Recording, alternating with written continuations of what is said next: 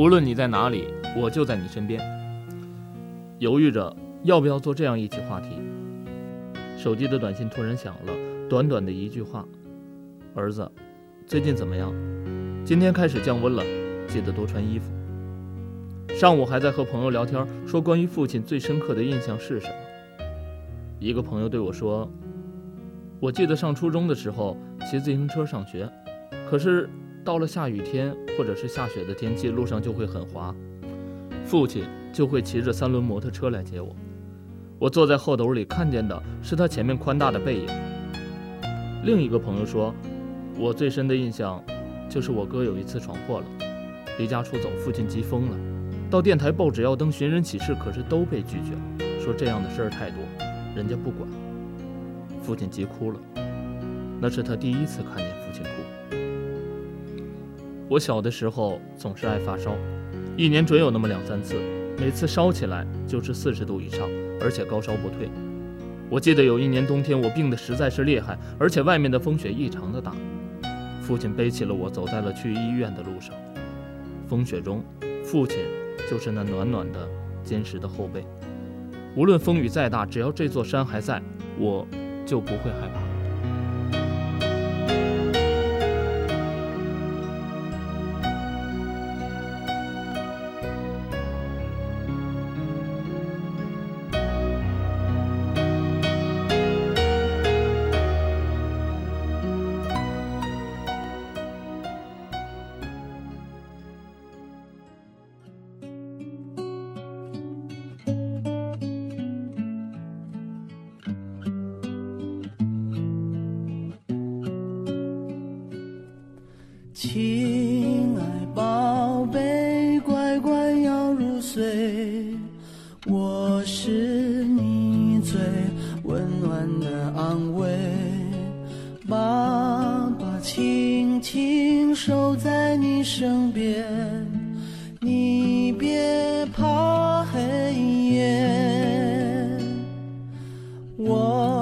爹，老爸。我总是喜欢这么叫你，似乎没有好好的喊过你一声爸爸，因为我觉得叫爹特别有农村的乡土气息，那样显得厚重，显得沉稳。最主要的是，我自己觉得好玩。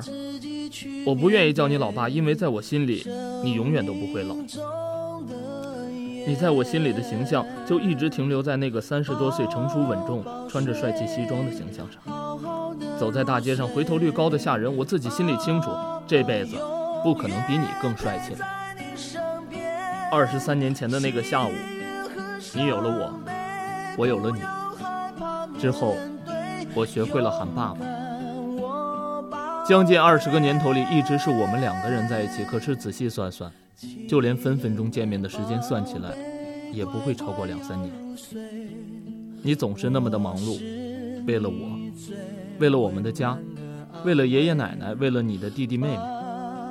你是大哥，你想有一个大哥的样子，其实大家都知道，你那是要面子。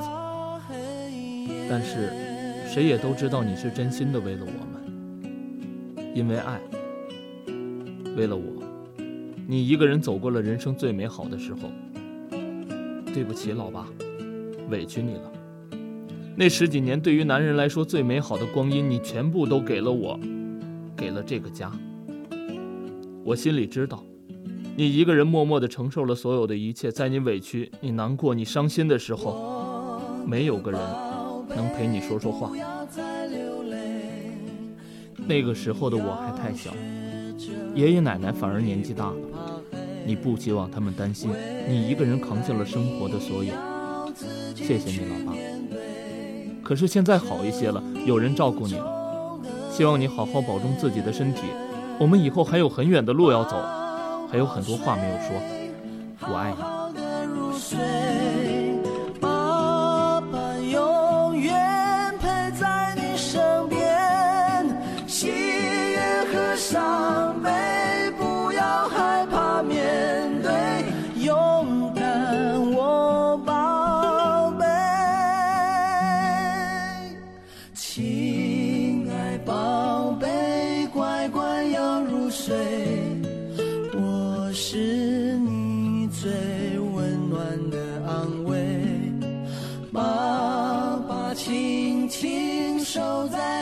身边，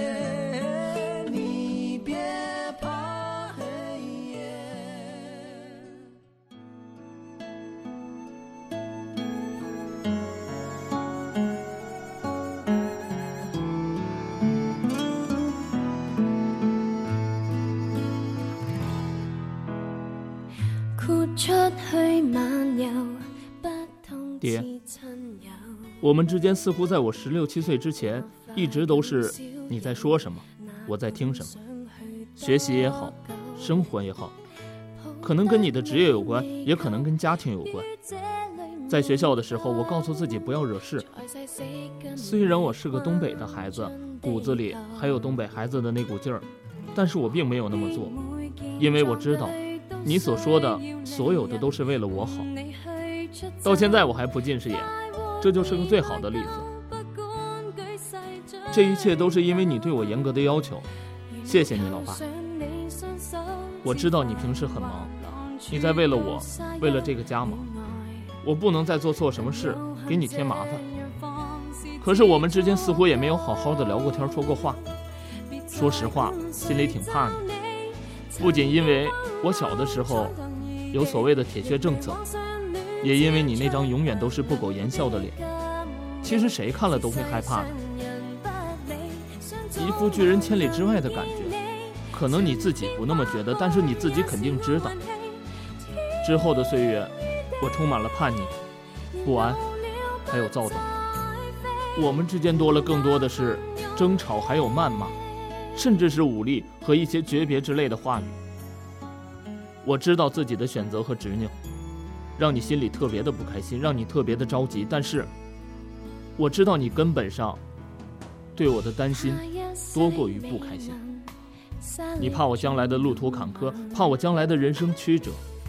怕我自己以后会后悔，会迷失自己的方向，甚至可能会走到一些不好的路上去，做一些错误的事情。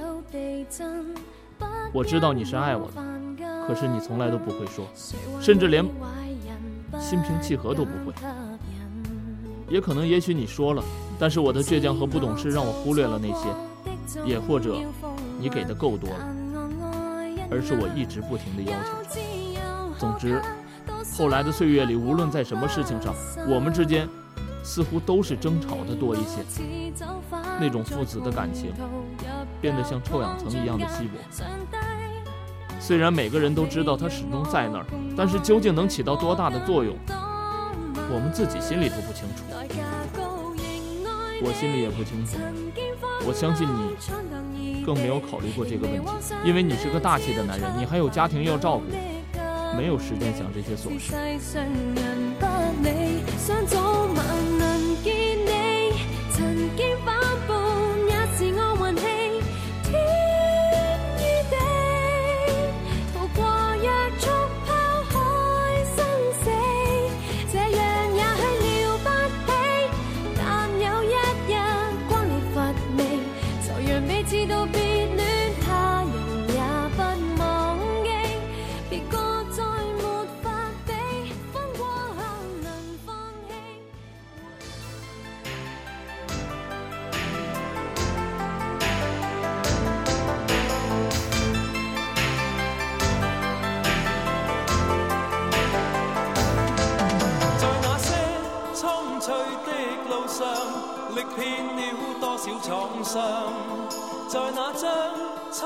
其实，老爹，我从没有后悔自己选择的这些，真的相信我。我热爱这个行业，我也喜欢自己学的专业。算了，不多说了，说多了又怕你生气。我知道这些年，其实你一直都在为了我和这个家活着，真正为自己活着的时候很少。你喝酒应酬。喝坏了自己的身体，喝的甚至不敢让爷爷奶奶知道，尤其是爷爷，因为你知道那是他最担心的事情。你一个人胃疼的不行，在外面偷偷的打针，甚至说了一些遗言类的话。我知道你辛苦，老爸，这些年你太累了，对不起，对不起，我真的不知道能说些什么。爸爸，我在写下这些的时候，控制不住自己的情绪，泪水又一次流了出来。本想好好的说话，可是我不知道该怎样接下去，思路一次又一次的乱掉了。我知道你不喜欢我哭，小的时候还因为我喜欢哭打过我几次。但是爸爸，我自己觉得我是一个感情很细腻的人，一直以来，我觉得我生活的依赖就是感情。亲情、友情，还有后来的爱情，我觉得我完全是为了感情在活着，因为我觉得这对于一个人来说是最宝贵的东西。爱你的家人，知心的朋友，没有了这些，我不知道成功是否还有什么意义，金钱是否还有什么意义。这些东西失去了，就再也换不回来了。他们在我心里永远是最重的，起码在我这儿。永远都是。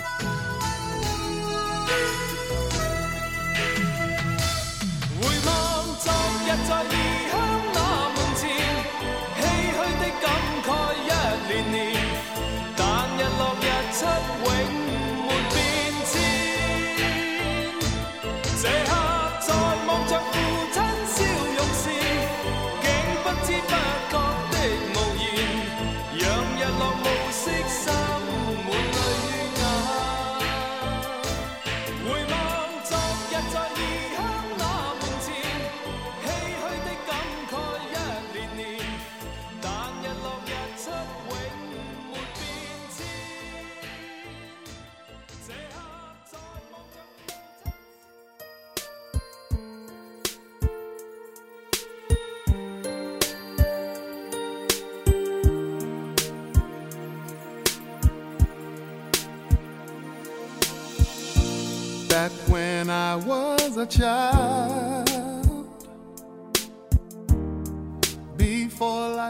传统的中国人似乎都是不善于表达情感的，不像外国人那么热情奔放，把所有的东西都表露在外面。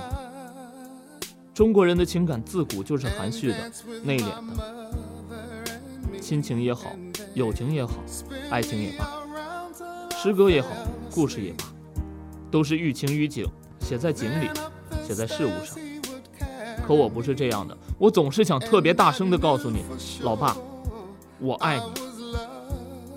这样说是不是有些太暧昧了？好像弄得我像个小孩子。虽然我知道我在你那儿永远都是个孩子，但是我毕竟是个大人了，而且还是男人。没办法，对于任何事情都可以控制，但只有在对于你的时候，我控制不住心底的依赖和情感。你是我心中的榜样，你是为了家、为了儿子的好父亲，你是个孝顺的儿子，你是一个好大哥。我记得在我十岁那年的时候，有一次我们两个走在外面，我对你说过一句话：“老爸，我以后一定要跟你一样孝顺。”但是，对不起，老爸。我没做到，总是惹你生气，是我不好，我以后一定会改的。因为你是我这个世上最亲的人，永远都是。还记得你还在当警察的时候，我们坐车回家的那次，路上遇到了三四个劫匪，你抱着我，他们喝酒了，没有看清你身上穿着的警服，直接拦下了客车，上车抢钱。这个时候，全车的人都沉默了，有的甚至已经把钱给了他们。你把我慢慢的放在座位上，拽着上车抢钱的那个人，当时他手里还有刀，可是你直接就给他打下车了。他的那两个同伙看见，扔下手里的棍子，转身就跑掉了。之后，我记得那条路上再也没出现过抢劫的。司机师傅说，他们都交了三年多的钱。都习惯了，老爸，我跟你学会了正义，学会了责任和担当。虽然我做的不好，但是我记在了心里。可在你看来，这些都是最微不足道的小事，只是在以后的笑谈里会说到。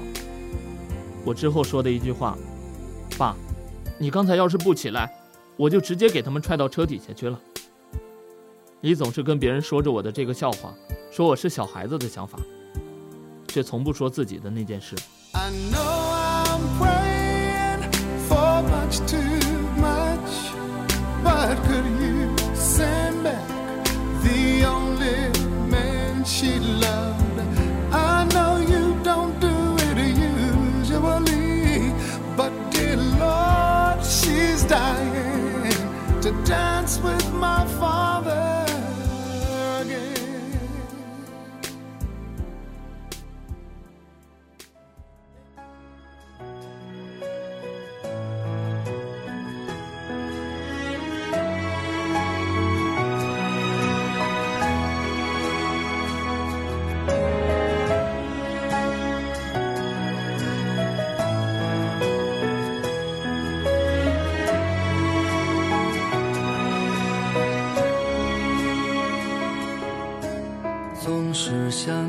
向你索取，却不曾说谢谢你。